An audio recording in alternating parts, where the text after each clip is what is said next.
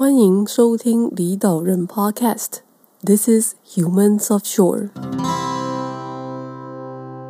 大家好，欢迎收听今天的李岛人。那今天李岛人邀请到的是，嗯，流浪在天涯的法律人，呃，吴鼎中 Danny Wu。Hello，大家好，很高兴能够来到李岛人跟大家聊天。对，然后嗯。Danny 就是热衷于实践和研究法律，然后在完成纽西兰的法律学士之后，然后不止在纽西兰、英国、巴布亚纽几内亚，还有澳洲等地都有相关的职业经验，然后现在也在攻读法律相关的研究所。那今天真的很高兴能邀请 Danny 来，然后也欢迎大家来听听 Danny 离开台湾的契机，还有对法律研究情有独钟的原因。那嗯，今天很高兴能邀请 Danny 来离岛人。嗯，Danny 现在在纽西兰对不对？纽西兰还好吗？纽西兰，嗯，看你怎么想吧。我觉得我的过去两年还蛮有趣的，因为我从澳洲墨尔本回来，然后澳洲我在墨尔本的时候也是呃封城的情况，然后回来以后过了。上班两天吧，又封城，所以目前也还在封城中。已经可以出去买 take away，但是就可以买外食，但是外带，但是呃其他的部分的话，像上班就还没有正式的回去，所以是一个蛮不同的两年的经验。但是都好，在纽西兰还不错。五月初的时候啊，就是台湾那时候不是有爆一阵呃疫情，然后那个时候纽西兰也爆一阵，所以现在纽西兰没有像台湾，你知道就是。又恢复正常生活状态，没有他们还在封城。仔细一点的话，是我在奥克兰，然后奥克兰在封城，哦、其他地方比较自由一点，然后所以 不太一样。然后我还没有回去上班，可能是因为我们公司也是只有八个人，所以是一个蛮不一样的工作的 setting，然后工作的环境，然后所以。我还没有回去上班的原因，也是因为我们公司比较小，所以大家都比较集中在一起。那比较大一点的公司，可能大家有不同的想法跟不同的做事方式吧。我有点好奇，就是说，Danny，你当年是什么契机决定要离开台湾的？嗯，离开台湾，我觉得它不是我的决定吧，应该算是我爸妈，呃，因为我或者是我逼我爸妈把我送出国嘛，应该这样讲。因为那时候十五岁，然后就是那个年代，我们就叫叛逆期吧。然后大家就是上课我也不想上，然后翘课那个时候还感觉上是一个比较大的事情，现在可能不是。然后就没有什么去上课啊，然后也不是很喜欢在台湾当学生的感觉。那个年代会被打。然后觉得每天上课就只是被打，蛮无聊的啊，然后就没有继续上课，所以就成绩也就很烂。然后我爸妈就决定把我送出来了，所以大概是这个情况下离开台湾的。上课还要被打，现在现在应该没有在，现在好像不能被打了，听说是这样子。但是那个时候可能也是私立学校吧，就是嗯，所以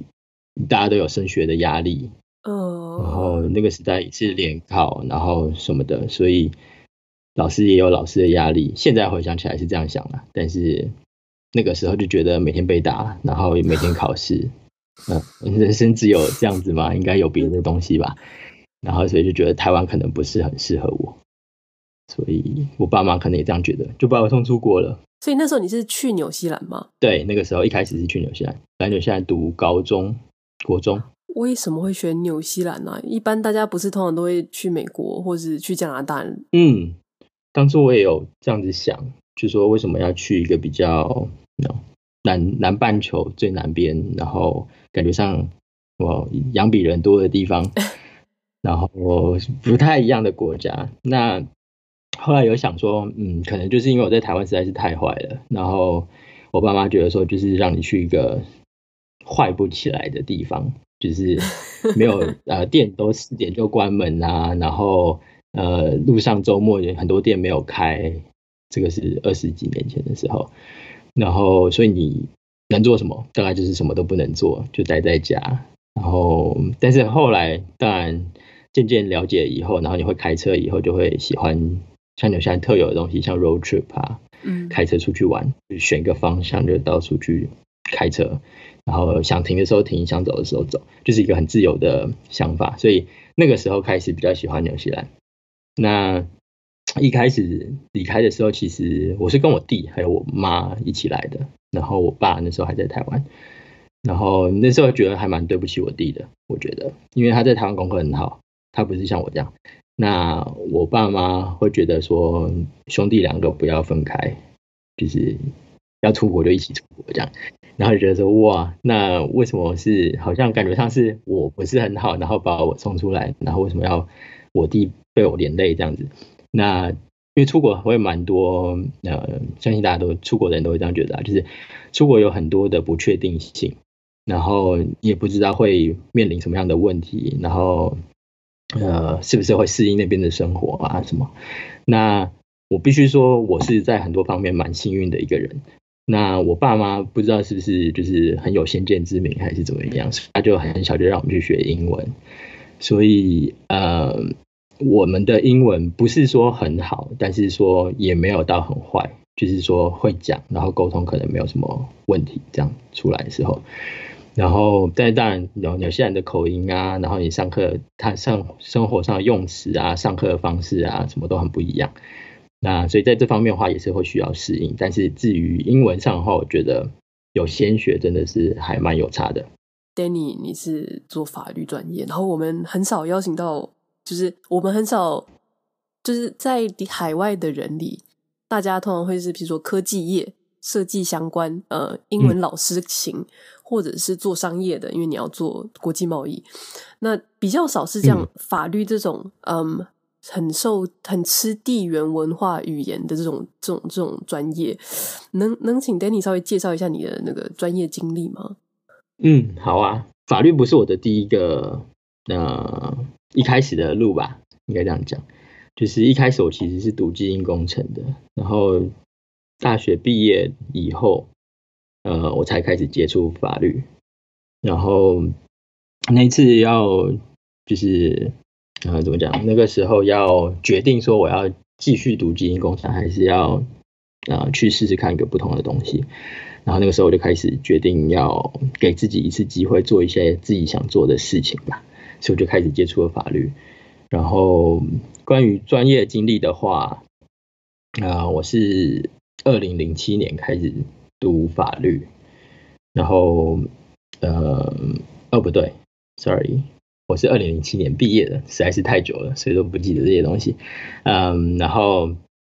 我毕业以后要要花一年的时间去考当地的律师执照，所以我是二零零八年拿到执照。那目前来看的话，是我第十三年的呃工作在法律的相关的部分。这中间当然有去过其他的国家，就是在澳洲啊、巴布亚纽几内亚或者是伦敦也有工作过。那法律的部分，我其实在这十三年来，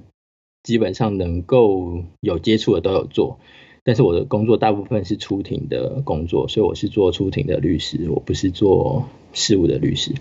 比如说房屋买卖、呃房产交割这种东西，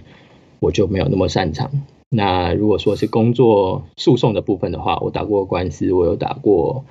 呃家庭法，家庭法包括呃小孩的监护权、探视权、财产的呃分割、离婚，呃也有做过这个 employment 雇主的关系的法律，然后也有做过遗产的争执。商业法其实是我比较有兴趣的部分，然后目前比较专攻的部分是商业法，然后所以我觉得很幸运可以找到这个工作，现在这个工作回到纽西兰来。那关于商业法比较有兴趣的就是呃建筑法，我不是个 我我对建筑在我接触法律之前完全没有呃研究过，但是建筑法我觉得很有兴趣。然后破产法，还有一个是那个。呃，minority 法或者就是股东，但是少数股东之间的，呃，股东之间的争执，但是比较 focus 专业呃专精在那个少数股东的部分，就是比如说它 percentage 占的比较少，它百分比占的比较少，然后对啊，所以这目前是我比较这个工作上比较专精的部分。我有问题。嗯，请问，出庭律师是指说，呃，就是要就出庭嘛？那、嗯、呃，因为澳澳洲跟纽西兰算是英国的旧殖民地，你们出庭会需要戴那个白色的卷卷的那个假发吗？哦，那个，呃，以前的时候，呃，会要，然后这个在每个地方也不一样。比如说在英国的法院的话，还是会有；然后在澳洲的高等法院上也是有。在纽西兰的话，呃，只有高等法院上只有穿律师袍，那个律师的所谓的假发，呃，或者是帽子，呃，那个部分的话，在纽西兰就变成只有。呃，特别的节日，比如说你拿到律师执照的那一天，呃，我们叫做 admission to the bar，就是当你变成 barrister 的那一天，然后变成出庭律师，然后他认证你可以被讲高等法院接受那一天，或者是其他的特别的庆祝的节日，比如说有呃新的法官被任命，或者是新的呃 Queen's Counsel 御用的律师呃被提名。呃，任命的时候，那这种特别节日就有。那它背后的原因呢，其实是因为呃，纽西兰自己觉得说这个法律跟呃法律的这个工作环境想要变比较普及化。一开始会有这个的区别，一部分原因是因为还要区别律师跟一般人，然后律师 traditionally 就是传统上来讲，它是一个比较。呃，上流社会的一个工作，所以还会有一些区别，就比如说那些袍跟假发的一些这个佩戴。那在纽西兰的话，因为想要比较普及化，然后让大家没有这个样的区别，那所以就决定没有要运用沿用这些东西。然后另外一个东西也是，另外一个想法也是，现在越来越多人在纽西兰来讲，普遍上来讲，也有一部分的人会喜欢自己。出庭就是不要找律师，然后自己出庭。嗯嗯嗯、那呃，所以这也是一个法律普及化的一个呃一个方式。那他们当然就不会佩戴这些东西。然后，所以一部分原因也是说，就是我们要走一个比较平，就是呃平民化、大众化的一个路线。所以我们就除了特别的节日以外，我们就没有再戴那个假发。嘛，台湾的话从来都不需要做这种事情嘛，但是。就是，然后看美剧的时候，就因为大家也都是穿西装，通常，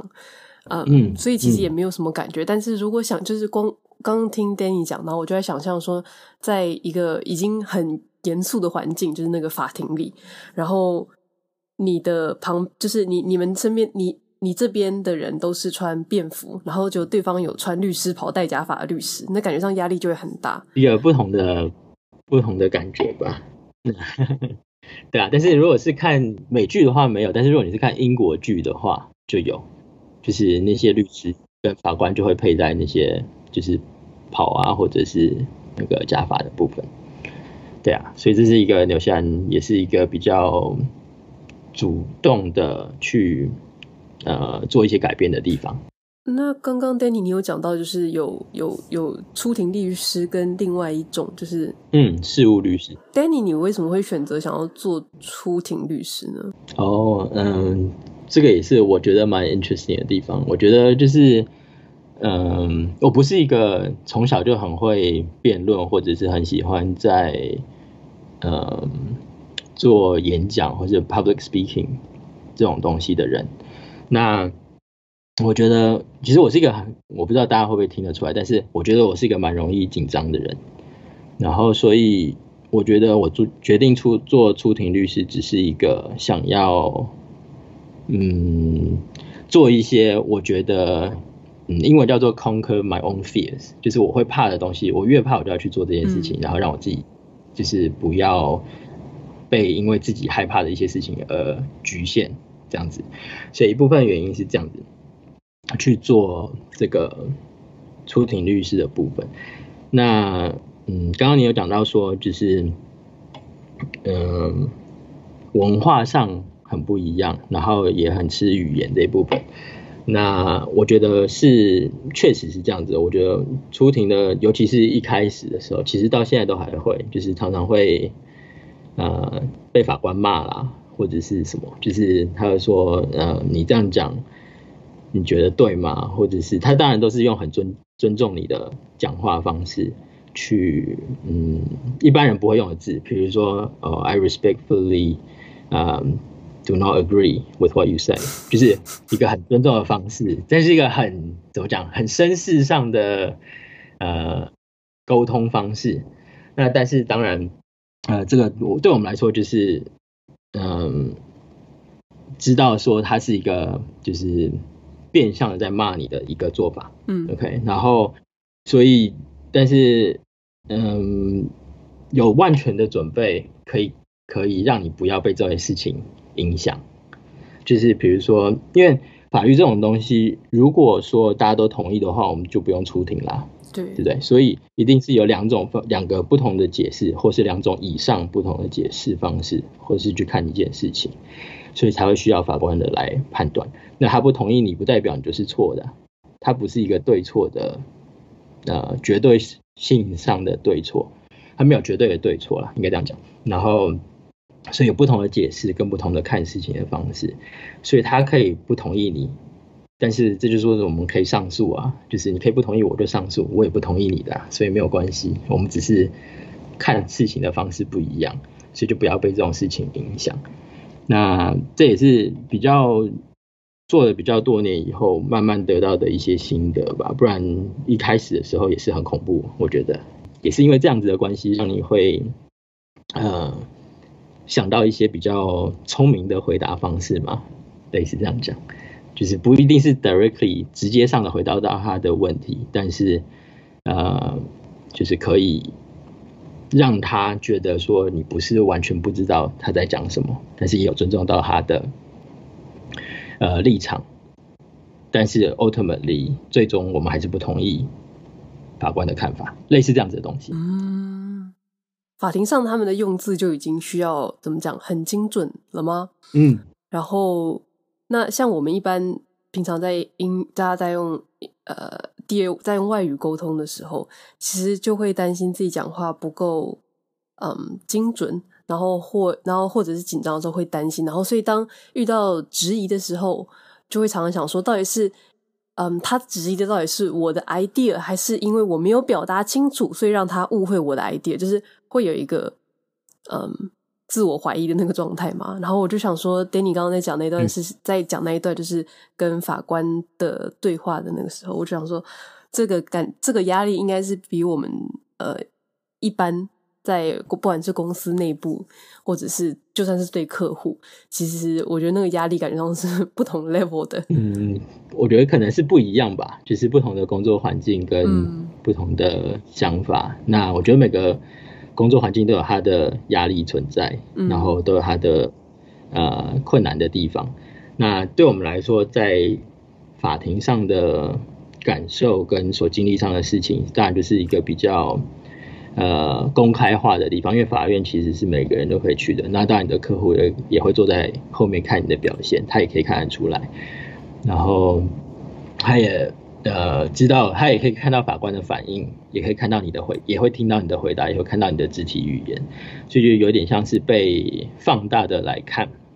这样讲嘛，就是，嗯、所以就是你讲的话，然后你事先准备，所以我们嗯，当律师就会一直强调准备这件事情。就是呃，可能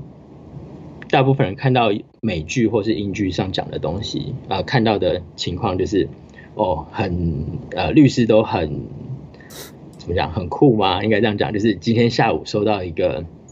客户走进来，明天就开庭。其实大部分不是这样子，其实大部分准备的时间都要两到三年的时间，然后才会到开庭那部分。那当然有有比较紧急的案子。就比如说你准备好，然后第二天就会开庭，这个也是有，但是这个不是大部分，他要看案子的内容跟它的程度，然后会去，但是大部分的案子都是需要一个两到三年的时间去准备，然后包括交换呃文件啦，然后去研究对方的文件啊，然后对方彼此证人之间的证词也会事先在开庭前交换，然后，那这些目的的话，就是希望两边看到彼此的证据跟证人之后，会有协调的空间。然后，虽然自己是律师，但是我们一直在强调的是说，就是走到法院其实是最后一个选择，因为他没有一个绝对的胜利，除了可能律师吧，I guess，就是，嗯，因为你。走到法院这一部分，你要花很多的律师费，然后双方的不管是商业上的 relationship，还是如果是家庭法的话，双方双方的感情就是完全破裂的一个状状态，他并没有办法说打完一场官司以后再回去当好朋友，这是不太可能的事情。嗯、所以，嗯，所以我们会说这些，就像刚刚讲这些准备的工作，然后他法律的系统的设计的原因。也是都是在走向大家能够越早把这个事情解决，然后能够互相呃让一步就让一步。比如说在纽西兰的话，呃输的人要输的一方要付赢的那一方的律师费，但是不是一百 percent，就是很呃大部分的时候它是有个公式去算，那出来的时候你只能呃大部分的情况下你会得到三分之二你所花的律师费。嗯，然后那为什么不是完全就是跟刚刚的讲法是一样的？就是他希望能够双方能够呃自己靠自己的力量，或者是去啊、呃、透过这个这叫调停的方式，嗯，就是不要走到法院这一步，可以解决双方之间的不同。然后啊，所以这个律师费谁要付？然后输的方输的一方付赢的一方，但是没有到一百 percent 的这个原因。都是因为他在这个法律系统上的设计，呃，有这方面的考量。我我是不太确定台湾的法律体系，不过我觉得刚刚 Danny 讲的就是关于牛西兰这个法律体系的东西，我觉得很有趣。刚刚 Danny 从自我介绍讲来啊，你说你不是很喜欢辩论演讲，然后嗯，然后一开始也是念基因工程嘛，也不是做法律相关的，嗯、那为什么会嗯对法律感兴趣，然后决定要去？念它，然后还考了当地的执照，可能就要讲到一些嗯 background 吧，就是我们家的一些东西，比如说像我爸妈是牙医，然后所以呃从小到大，嗯、可能在台湾长大的一些人就会有一点共鸣，就是他会比较鼓励你去走呃医生或牙医的这一部分，然后他就是一个比较所谓稳定、稳定的工作嘛。然后，所以，呃，我的基因工程的学位是这样子来的，就是我大一的时候，我其实是跟我大部分朋友们都是去读这个叫做医学院的预医医预科嘛，就是第一学期都大家都是读什么生物化学，然后呃解剖，然后什么东西的，就是类似这方面的课程。那这些读完以后，我个人是觉得，嗯、呃，可能就是。刚刚讲到说，我国中的时候很叛逆，可能我叛叛逆的基因一直都在吧，所以就是我爸妈要我做什么，其实就是不是很想做什么，所以我不是很喜欢被逼吧，然后所以就觉得说，呃，基因工程不是我真正想要读的。那后来为什么会发现，呃，法律这个东西，我觉得还蛮有趣的，它其实是大学在，我猜台湾可能也有，但是我不是很确定，就是。在纽西兰大学，它有一天是 Open Day，Open Day 就是你可以去看他上课，然后每个科系都是开放的，然后你就可以去看你对什么东西有兴趣，你就去看他上课的方式，去看他的上课的内容，你就可以坐在里面听一节课，或者是有兴趣你就多去几天这样。然后，所以我去法律系的时候，呃，我不知道为什么我会去法律系，其实就只是一个很。巧合的一个想法，去了以后，然后他们就在做那个实习法庭，就是呃一个不是真实的案子，但是他们就是法律系的学生分成两边，然后就然后有法律系的教授就在上面当法官，然后就是一个实际上的演练，然后我就觉得说，嗯，这个看起来还蛮有趣的，是我想要做的事情，然后所以我就这是一开始的一个想法，然后就去了。然后当然回来以后，嗯，跟我爸妈讲，他们不是特别的支持。那不支持的原因，其实，嗯，看回来，我觉得也是蛮可以接受的，应该这样讲吧。就是他们会说，嗯，你为什么要让你自己的路这么难走？就是说，呃，你已经在国外了，然后法律刚刚讲说，就是又吃语言又吃文化，然后我们不是一个从小在这边长大的人，你怎么可能就是会能够就是用词上或者是辩论上可以跟当地人一样，然后或是有这样子的理解，对语言上有这样子的理解，这样子。那，嗯，他就是一个。我觉得我啦，我可能就是不是很喜欢被人家告知说，嗯，这个不适合你，或是你做这个不一定会怎么样。然后觉得为什么，就是你把我送出国了，就是也是有你的原因啊。那不是我自己要出来的那个时候，对，那你送我出来的话，如果你觉得我不太可能会在这方面成功，那为什么要送我出来？就是会有这样子的想法，这样子的质疑。那。所以，那但是我我不会去正面的跟他们讲太多，我就说，哦，这就是我要做的啊。如果你觉得我做不到，那我就证明可以给你看，说我做得到这样子。然后就是一个就是一个比较叛逆或是一个反向去想的事情，就 rather than 接受，嗯，我就会说，那我就做给你看。然后那呃，结果怎么样再说。那如果真的没有很。适合或是没有很成功的话，那这个结果是我接受的，因为至少我去试过了，它不是一个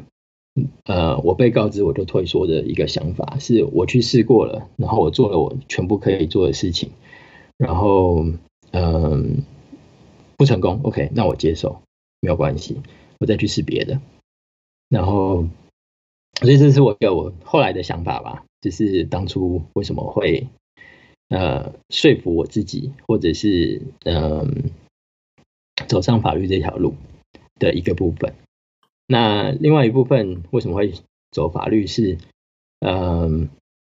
从小到大，我都是在台湾时候也是，就是我的文科永远都比理科好，就是我我数学跟什么理化都是一个完全真的就是不及格的一个程度。呃，不是说。呃，好像还可以，是完全不行，所以我就不觉得为什么我需要一个走一条自己这么感觉上不适合的路啊。所以我喜欢的东西像国文啊、公民啊，然后都是文科系的，然后对历史跟文字其实很有兴趣。然后不管是哪一个语言，就是我对语言 generally 我觉得都还蛮有兴趣的，就是会想要知道更多，然后觉得每个语言的它的不管是文法还是它用词的方式、用句的方式，我觉得都有它很特别的地方。然后或许在法律上来讲，可以运用文字，就是一个可以完成另外一部分我的梦想部分，就是一部分想要当作家或者是可以写作这方面，可以运用语言。来，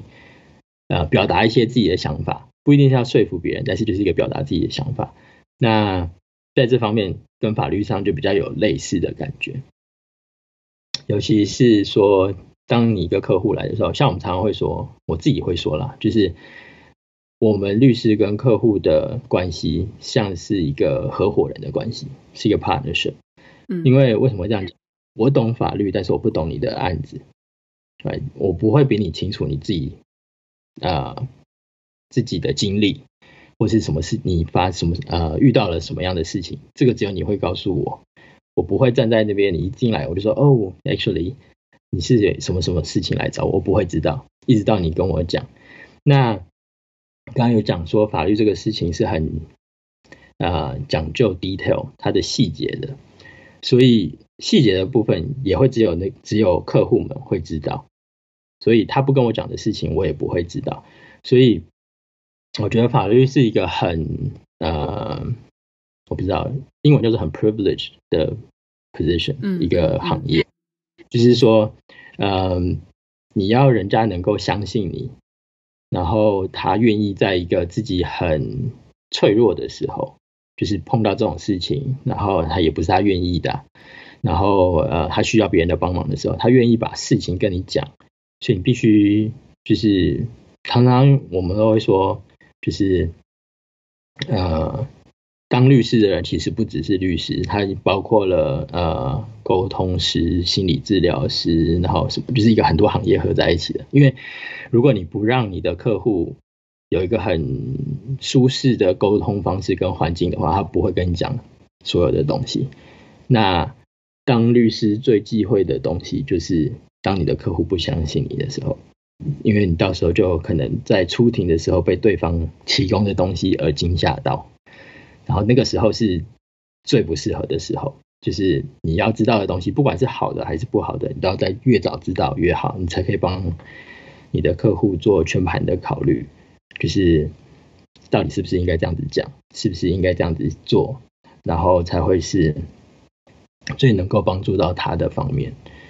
那呃，当律师另外一个东西，那我觉得很重要的是，呃，这是一个 skill，就是你不要被你的当事人的情绪所影响。那这个我觉得是一个很重要的 skill，但是不是这么容易。尤其是在做家庭法离婚官司的时候，它就是一个很 emotionally charged，就是一个很在 emotion 大家都很很高的情况下，你的客户来找你，比如说，呃，我的谁谁谁又呃把小孩带走了，然后小孩对我们来说都很重要，或者是谁外遇或者什么东西，这个呃的情况下，每个人的 emotion 都很 high。然后在这个情况下来找你的时候，他希望的不是，呃，他当然是希望你可以听到他的他所讲的东西，但他需要的人并不是一个跟他一样 emotionally high 的情况下，嗯，他需要的是一个可以客观帮他分析事情的人，所以这个时候律师扮演角色是这一个，并不是说。跟他一起哦，很同理心，然后去一起去 experience 这个感觉。那当然一部分是因为你必须要让他能够相信你，然后让他能够在一个 comfortable 的情况下跟你讲他所经历到的事情。这一部分是，但是当你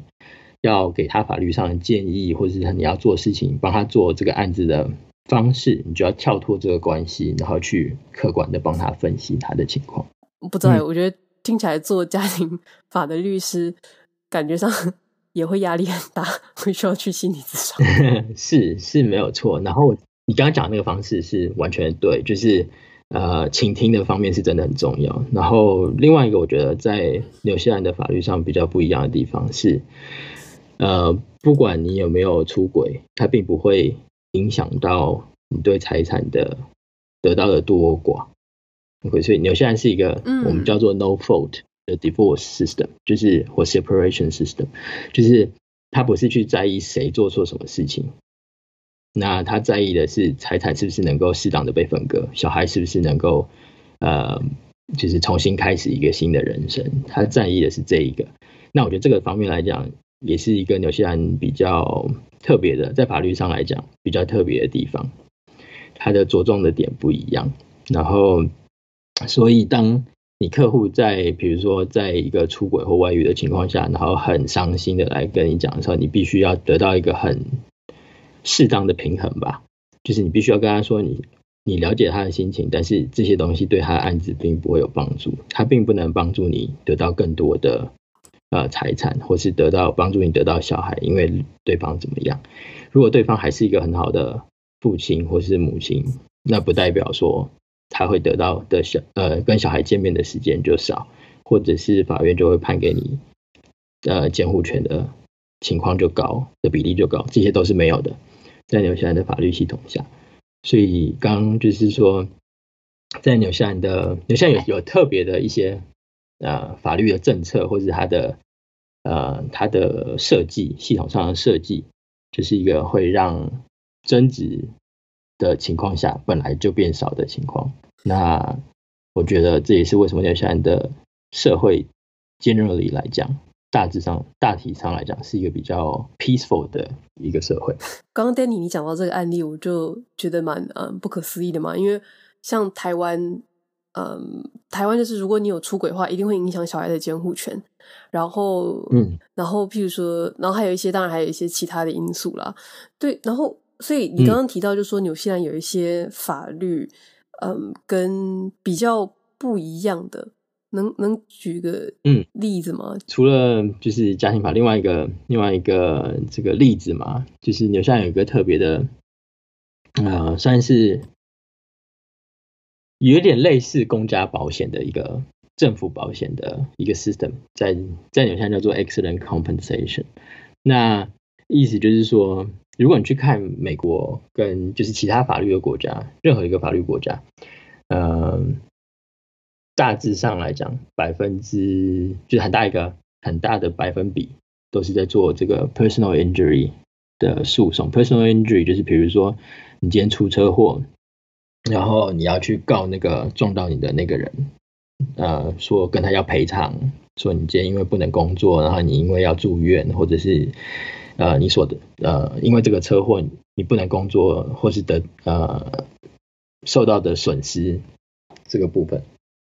那在这个这个方面，纽西兰的话，就是如果你今天出车祸，你就去政府，或者不一定是车祸，但是就是比如说你在工作上有意外，就是一个意外的保险，它就是政府就会叫你填一个 ACC form，然后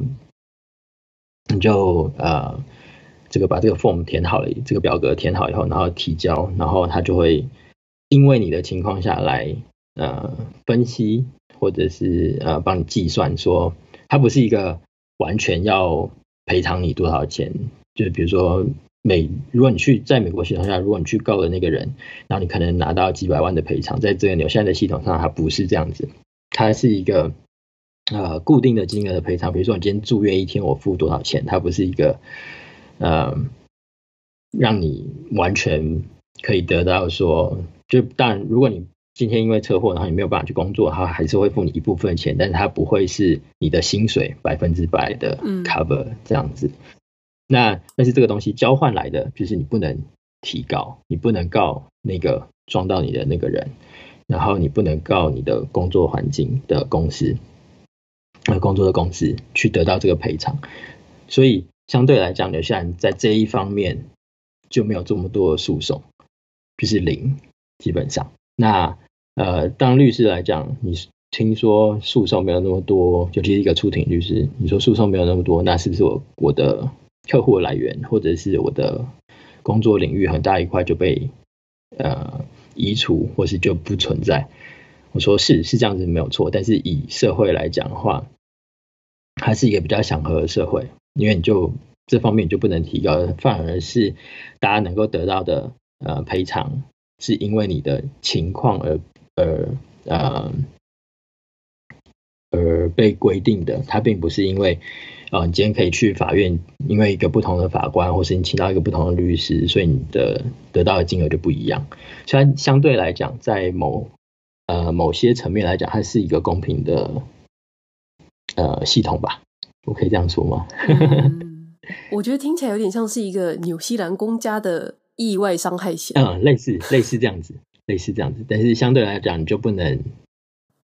就是对当事人就不能对他提告，然后所以你的在诉讼这一方面就不会存在。对啊，所以是一个政府上的刻意的选择吧。所以这也是就是有一个额外的税去做这件事情吗？还是他就是？有纽西兰税其实好像是蛮高的，跟其他国家比起来，我听说啦，因为纽西兰是一个、嗯、呃 benefit 蛮好的国家，嗯嗯嗯、西方来讲，西方国家来讲，就是很多东西它都有呃一些嗯怎么讲，就是激励制度或者是一些赔偿或者是什么，所以相对来讲它的税是很高，然后它有一部分就是每一个有开。呃，公司的人都会就是以刚这个诉讼的，就是有关公司，如果你在公司呃什么样经历到意外的话，这部分来讲的话，公司每一年的，如果你是雇主的话，每一年都要付 ACC 的一部分钱，然后去 cover 这个东西。那政府的那个大的预算里面也有 ACC 的部分。所以就是，嗯，它是一个，它必须要被 provide 的这个部分，因为它的系统是这样子设计的，所以它除非是整个 ACC 都不要了，那就是一个还蛮大的法律上的改变。但是已经这么多年来，他都没有打算要去改变这一块的话，那不能说未来一定没有改变，但是就是一个纽西兰的人民普遍上来讲，还蛮能接受的一个生活方式嘛。嗯，我觉得。呃，在自己足够小心的状况下，还是发生了意外，就不会那么紧张。我觉得他觉得，就是他取的是一个平衡点，我猜是这样子。然后，嗯嗯，他背后的那个想法是这样子，就是他取一个平衡，就是说，如果与其我们可以提供一个这种方式的赔偿，然后可以让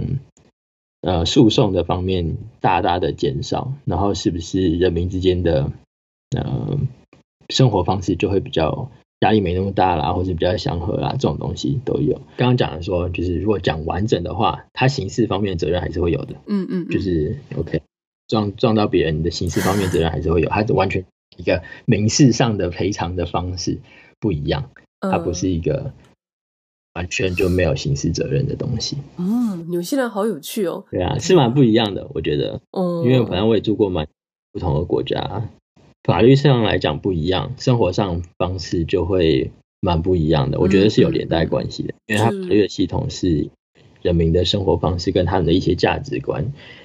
呃，而建筑起来的一个系统。对，然后它的改变也是这样子。呃，刚刚 Danny 你有讲，你说你去过很，你在很多不同国家，就是也有相关的经历嘛？就是纽西兰、英国、巴布亚 纽几内亚。还有澳洲嘛？嗯，我我以为，因为刚前面我们一直都有提到嘛，就是因为他很吃文化跟就是地方的语言跟一些生活习惯。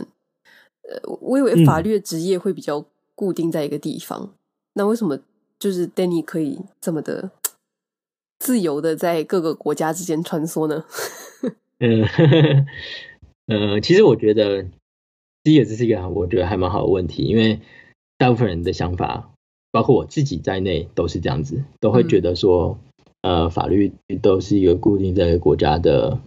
呃职业嘛。然后当初我爸妈不是很喜欢我做，或是没有那么支持我做律师的其中一个原因，也是因为这个。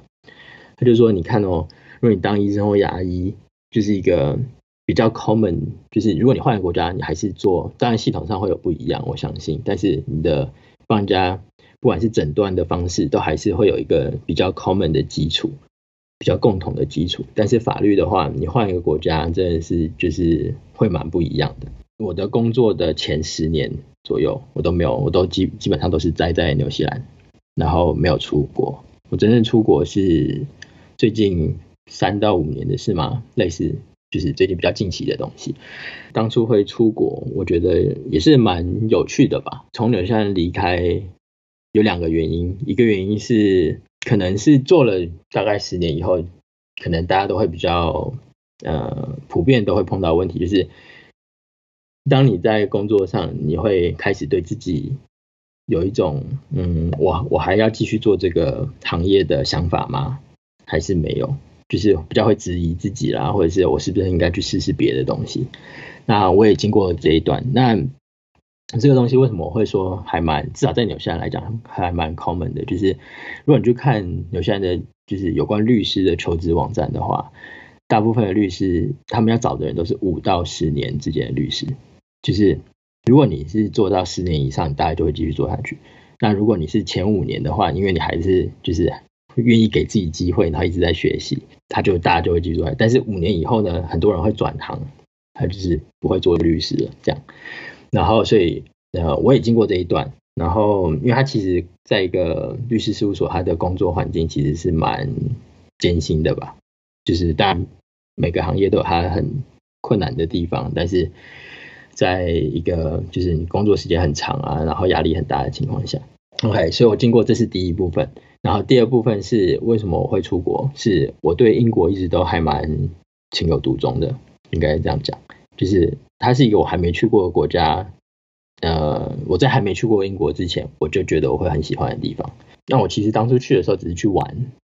我没有打算要做什么，就只是要去玩而已。好处是英国跟纽西兰的好处是，英国跟纽西兰都是英美法系国家，所以它的法律不是完全一样，但是它会很多方面会通用。比如说呃，和契约法的部分，它很多东西是相关的。它进入法院的程序当然是很不一样，所以这个东西你就要学，然后也需要考当地的执照，你才在当地执业。所以这是它比较困难的地方。但是，一旦你有了当地的执照以后，它就不会是一个阻止你去嗯，在当地，比如说做律师或者什么。那为什么说？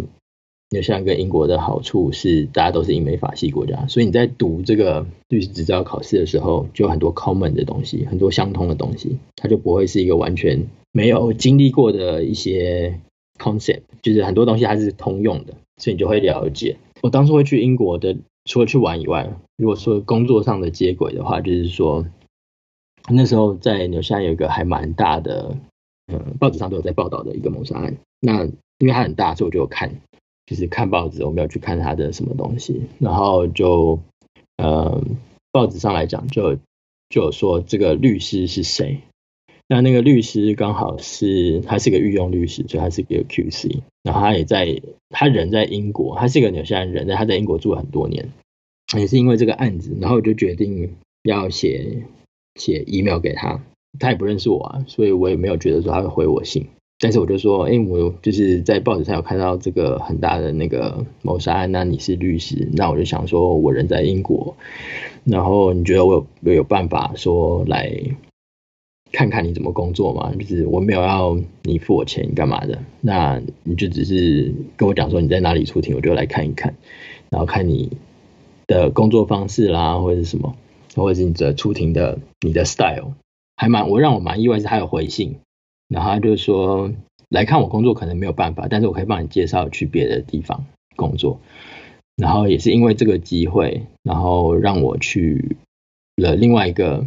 呃英国的 Chambers，就是所有的呃出庭律师会集合在一起，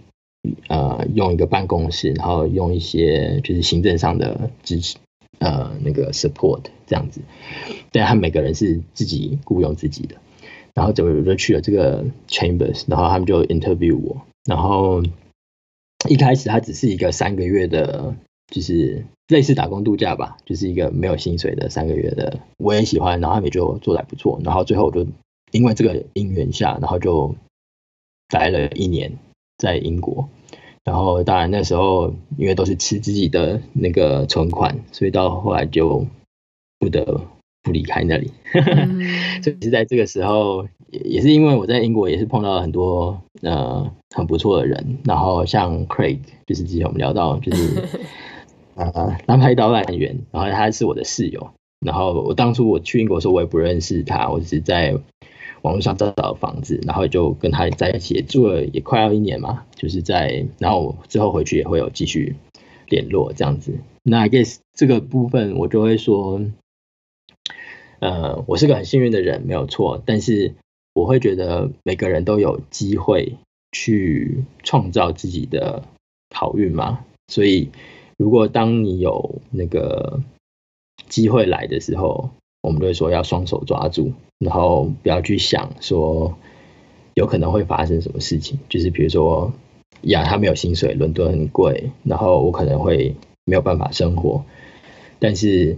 为什么要让这些东西阻止我呢？为什么不是我先去了以后再看看呢？大不了就回来啊，就是没有没有那么糟吧。就是呃，最坏的打算会是什么？然后如果你可以接受最坏的打算，它就不应该会是一个会阻止你向前的一个原因。但你你在英国的这一年都是没有薪水的。对啊，但是它不是一个呃，怎么讲？我觉得它在让这一年。呃，让我在法律上是充实的，就是因为我每天都去在英国是 Crown Court，就是刑事法院，然后去看了很多不同陪审团的经验，然后这其实是在英国，如果你要做出庭律师，他必须经过的一个过程。当然他们是有比较有一个比较 formal 的 relationship，那他是有薪水的，但是我没有啊，但是只差在这里啊，就是。我我得到的经验是没有人可以拿走的，嗯，OK，然后我其他东西没有人可以拿走的，然后他确实在我之后，不管是在比如说去巴布亚纽几内亚，是一个通常没有不会有人想要去的地方，然后或是一个还是一个很 unique 的地方，然后嗯的准备啦，或者是我甚至回来现在回来到纽西兰来讲，也都是因为他们看看得到一个人能够在不同的事情上跟不同的环境下，能够很顺利的在很短的时间之内去适应，然后这些东西就是得到的东西会是不是？对我来说，不是一个金钱上你一年给我十几万可以衡量的呃东西，所以我没有因为说它是一个没有钱的工作，然后就不接，然后就会让他阻止我。那当然最后要离开是因为没有钱了，没有错，但是呃那不是因为我当初不应该去的原因。刚刚有好几个面向，就是一个是我有点 shock，就是有十年经验的律师，但是因为在不同的地方，然后刚开始去的条件本来就也不一样。这可以理解，所以、嗯、但是就是还是有点 shock，就是说有十年经验，还是如果是自己想做的事情的话，还是会呃用无心的方式去累积自己，呃后来会怎么讲？后来会给自己很多机会的一个经验嘛。然后另外一个是英国的物价很贵，嗯、一年呢。所以我到时候我那时候到最后回来的时候，我的银行存款是负的，没有错。但是嗯。没有关系，就是从从没有到有，跟从有到没有，就是有存款方面是没有到没有，但是从法律的经验跟学到的东西来讲，是从没有到有，所以它永远不是一个，你永远都有得到东西，只是在不同层面上面。然后，所以 I guess，呃，一个是这个吧，这是一个其中的原因。然后另外一个就是，虽然我是做一个没有薪水的工作，但是我还是就是呃。花很少钱在吃，然后就是吃那种三明治，然后每天都吃差不多类似的东西，然后之后就开始做法律的东西，然后这部分就嗯，可能就是人家会说我是疯狂的法律人的解释，然后但是我会说，就是它是一个我很 passionate about 的东西，然后有人说过，就是如果你可以 passionate about 去 lose。你的 sense of reason 就是你，因为你很 passion，你对一个东西很有热忱，你去失去了，因为这些这个热忱，你失去了你的理智，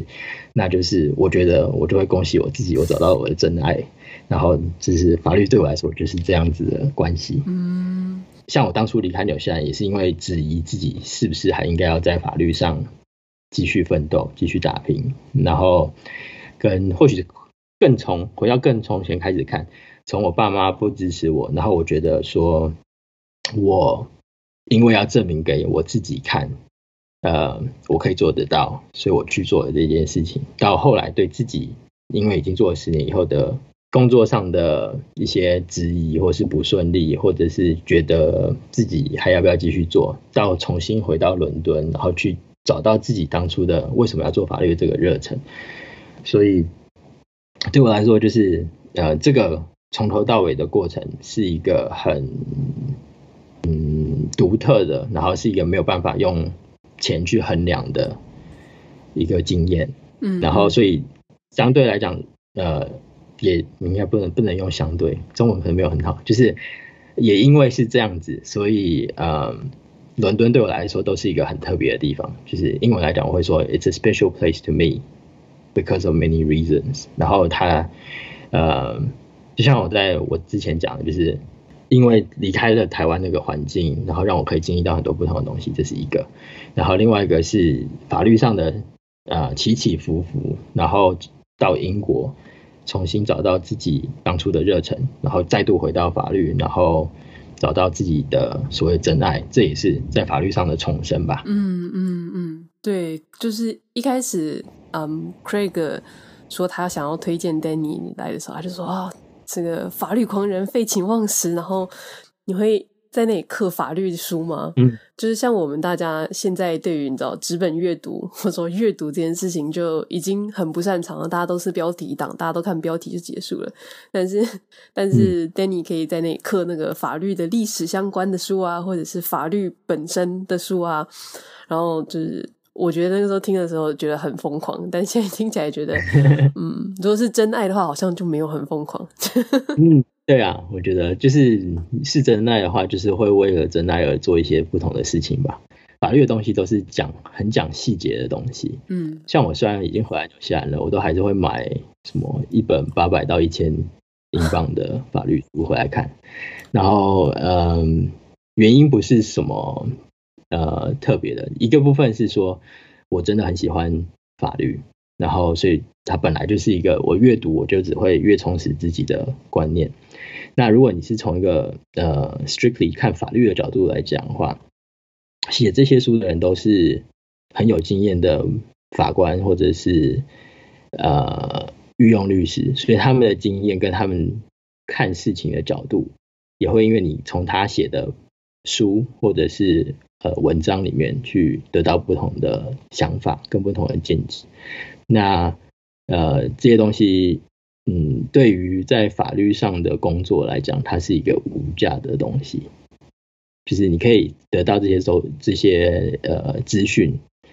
然后可以运用在你自己的生活上，它就不是一个、嗯、哦，我八百块英镑怎么样？就是它因为你得到的是更多价值更多的东西。嗯嗯嗯嗯，我我完全认同，然后我也理解 Danny 在讲的事情。嗯，但是帮大家补充一下，一千英镑是三万七千台币一本书。对啊。I guess like 就是因为我这么 passionate about it，所以你看我会宁愿花八百英镑在到一千英镑到在一本书上，as opposed to 我要去吃一个不同的呃比三明治更好的一餐，我觉得没有必要。哦，有真正爱的东西是三明治。或是不是吃的东西，类似这样子的想法。嗯嗯，就是重视的东西不一样嘛。就是说，有些人吃饭的时候，你会重视那个量；嗯、有些人会重视那个好不好吃；有些人会重视料理的方式，或是用的食材；嗯、有些人重视照片拍起来好不好看。嗯，对，没错。我觉得，我觉得这一方面来讲，对你在纽西兰长大的我，就会有蛮不一样的影响。嗯，我觉得，因为纽西兰来讲。我们曾经第一次来玩的时候，因为店都是就是当然是二十几年前的事情，就是我刚刚一开始讲，店四点多就关，然后呃礼拜天都没有开，然后我们自己那一团就是那时候是旅行团，然后台湾人都会半开玩笑说啊，纽西兰人连生意都不想做，来就是可以了解这个想法，但是我觉得也是因为这样子，你就会觉得说，因为。纽西兰的生活方式是这样子，它就会让你去探讨说，人生是不是有比赚钱更呃重要的东西。所以，当你从这方面去琢磨，不管是自己的工作，或者是自己的呃生活方式，或者是你的重心着重在哪里，我觉得多少都有它的影响。因为在这边长大，然后有接受到这样子的。一个生活方式，我很喜欢刚刚 Danny 讲的这个，这感觉上也是嗯一种转变嘛。Danny 你自己觉得啊，从十五岁那一年到现在，你自己改变最大的东西是什么？改变最大，嗯，我觉得是个性诶，个性，个性上，但是我觉得是环境上造成我个性上的转变。呃，一部分我虽然说就是在台湾的时候还蛮叛逆的，但是大部分的我还是很顺从的，就是。呃，你要我做呃，在台湾读书，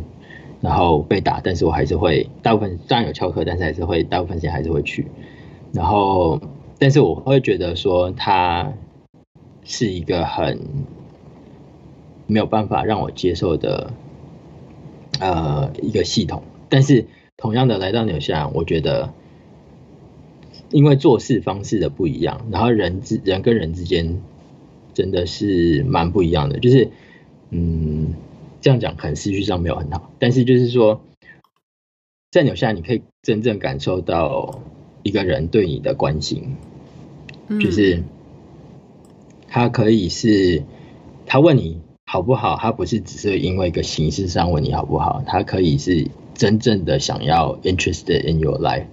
然后。他对你的生活是真的很有兴趣。如果你有时间，他会跟你坐下来喝一杯咖啡，然后去了解你的人生。这个我觉得是一个还蛮不一样的呃想法，然后跟做法，因为它不是一个我只经历过一次，它是一个还蛮呃在纽西兰还尤其是早期蛮蛮常发生的事情。然后呃，因为我我一开始去纽西兰的时候，我是住在南岛，所以可能跟北岛的呃生活也不太一样。但是南岛的话，基本上那时候我们住在南岛没有什么华人，就是好像总共只有三十几家人吧，就是整个城市只有三十几家华人这样。然后，所以他们对我们的生活方式，他们也很有兴趣。然后我们对他的生活方式也很有兴趣。然后，当然在教育上来讲，系统真的很不一样，我觉得就是一个很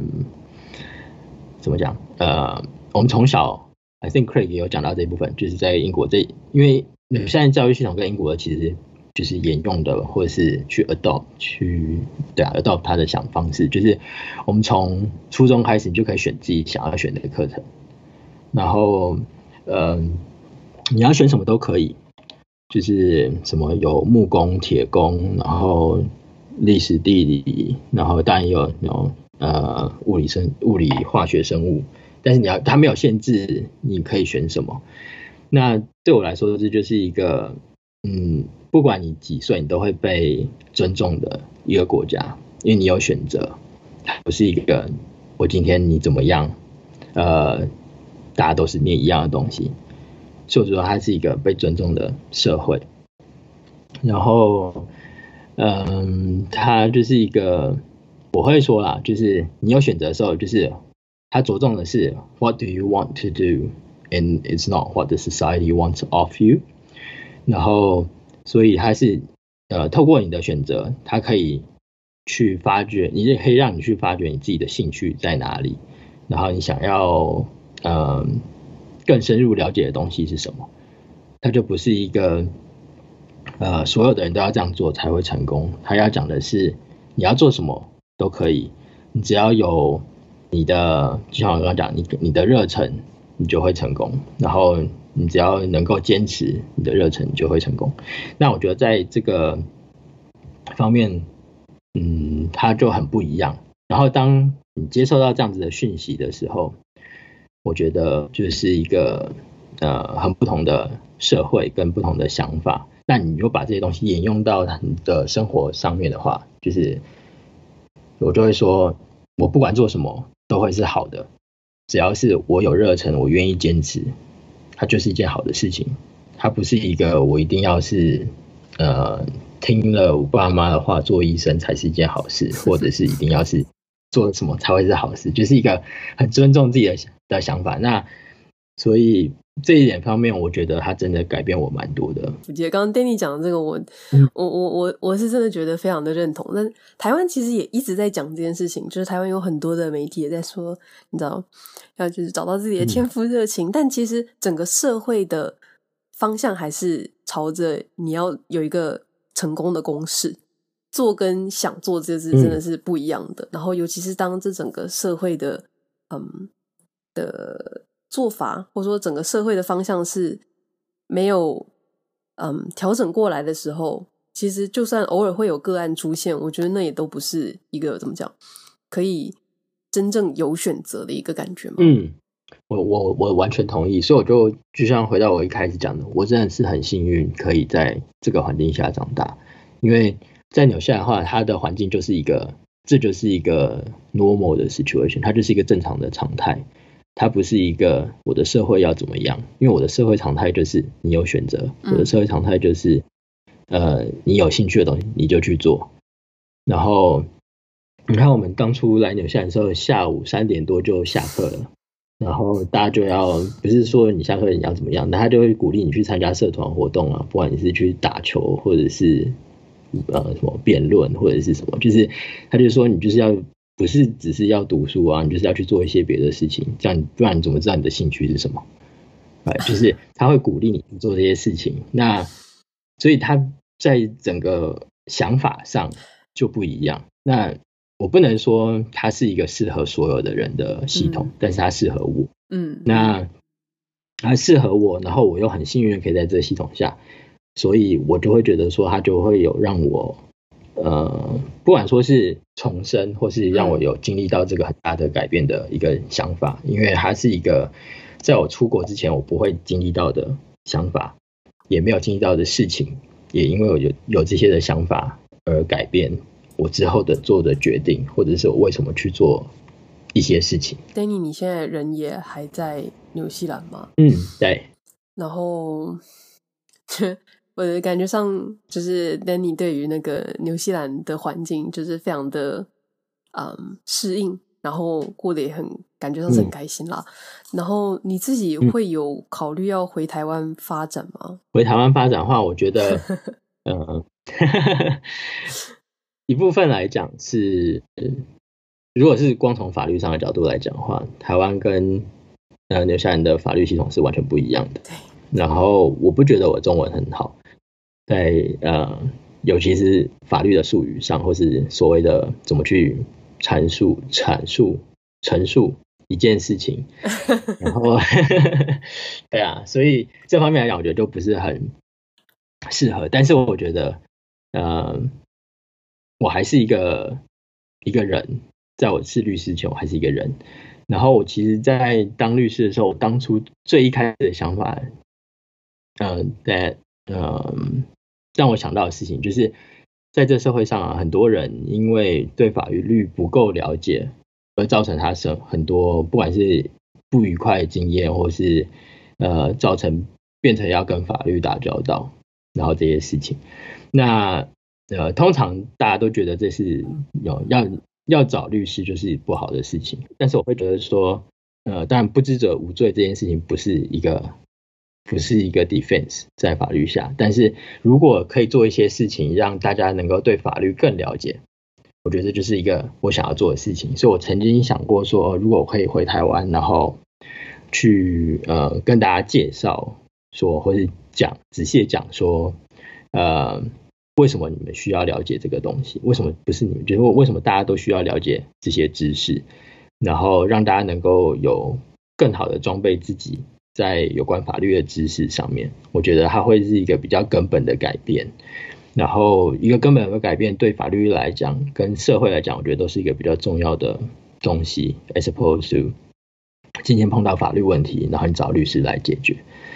然后我觉得这是一个我很想要做的事情。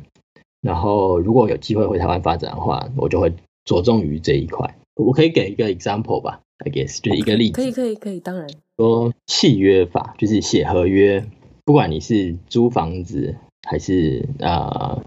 买卖小生意，或者是买卖房子这些合约，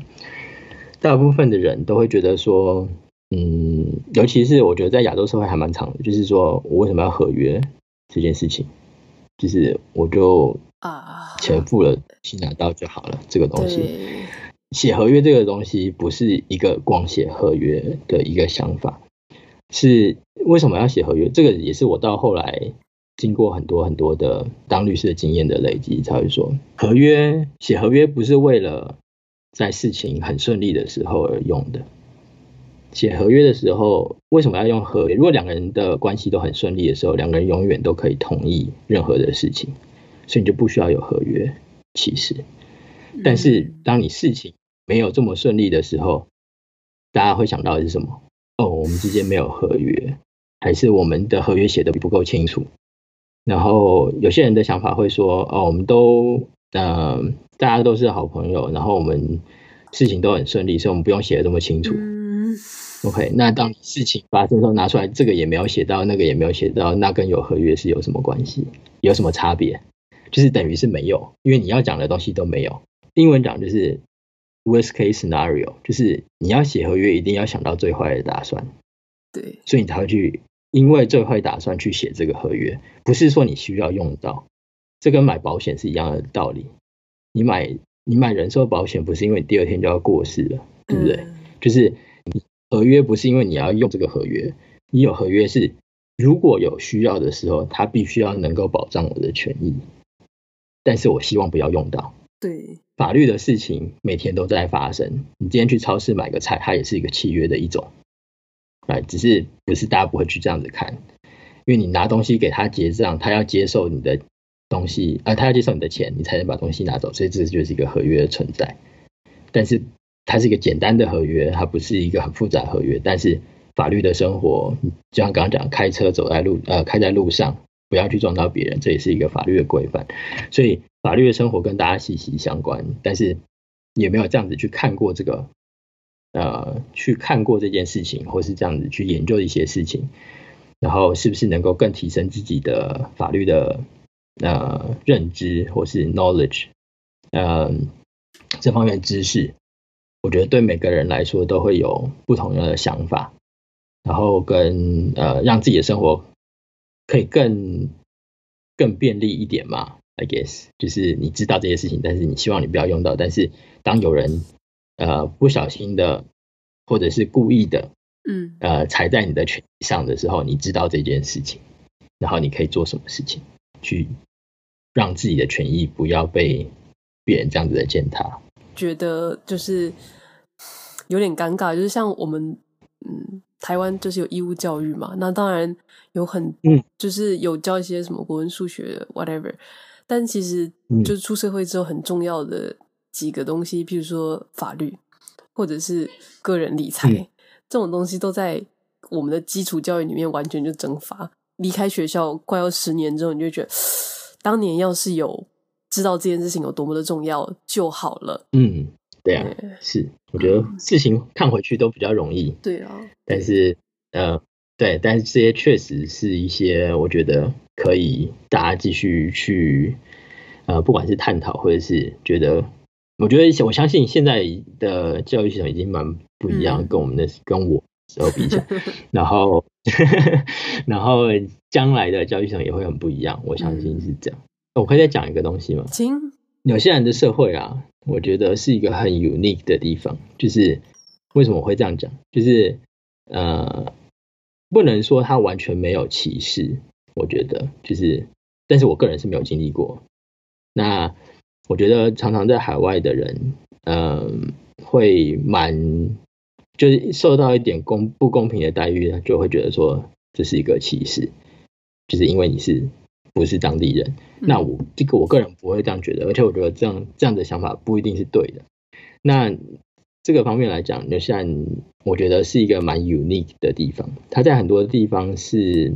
蛮先驱的国家吗？应该这样讲，就是蛮 first 的国家。比如说同性婚姻这件事情，嗯，OK，纽西兰是 if not the first，应该也是蛮前面的国家。然后女生女性同胞可以投票，纽西兰是也是全世界啊、呃，就是也是不是第一就是前几名的国家。纽西兰曾经最 powerful 的 position，一个国家里面最有权力的五个位置都是女性，就是包括对最高首席法官，然后现在的最高法院首席法官也还是女性，然后所以他已经换了两，就是从我来了以后，他第一我来了以后换了一个是女性，现在也是一个女性，然后呃这一部分来讲，当然不是只有纽西兰，像澳洲最高法院的。首席法官也是女性，然后英国最高法院首席法官之前的一任也是女性，但是在这方面来讲，纽西兰就是一个比较呃 open 的国家嘛，就是他愿意比较早期就接受这件事情，就是他不会觉得说哦一定是有，就是传统上来讲，尤其是英系社会来讲，比如说呃好像男性应该要就是 hold 一些比较嗯。嗯重要的 position 这样，但是有些人就没有。然后从我来的时候，那时候的总理就是一个女性啊，这是二十年前的事情。我觉得在这方面来讲，他的想法就是一个比较 open minded 的地方。那相对来讲，他在很多不管是嗯政策上的决定，或者是呃法律上的影响，至少在我个人的经验上跟经历上，我觉得是一个比较 open minded，然后是一个很舒服跟。很 peaceful 的国家，嗯，就我感觉上就是光是聊法律这一块就还可以继续聊很久。纽西兰跟台湾真的是，我觉得是有都是很独特的存在嘛，而且我觉得有很有趣的连结在，嗯，还有很多东西可以讨论。But 我们已经一个半小时了，嗯，对啊，是没错。我我自己是觉得很有趣，然后我其实觉得听完就是 Danny 的分享之后，我自己也还。也希望有其他在不同国家的法律人可以啊嘛，如果有兴趣的话，也可以来聊聊，就是这种。对，今天真的很谢谢 Danny 能够来跟大家分享这一块。对啊，可以，希望可以有不同的角度去看同一件事情吧。嗯，然后呃，就是不用，可以从多方面去考虑一件事情，然后可以得到有不同的答案，或是有不同的想法。我觉得这些都会是好的。嗯嗯嗯，对，所以今天真的很谢谢 Danny 来离岛人，也很谢谢 Craig。感谢各位收听离岛人 Podcast 节目，访谈过去离开岛屿或者还在海外的离岛人，分享海外生活、学校、职场经历，谈论每个人离岛的契机，以及离岛经历所带来的收获及可能性。希望透过这些分享，让大家能用更多元的角度理解海外生活，开拓自己对未来的想象。欢迎在 Apple Podcast、Spotify、YouTube 等各大平台收听离岛人 Podcast，也别忘了留言、分享以及订阅。如果你喜欢离岛人们的分享，欢迎小额捐款或者到 Apple Podcast 五星推荐。我们下周见。This is Humans of Shore。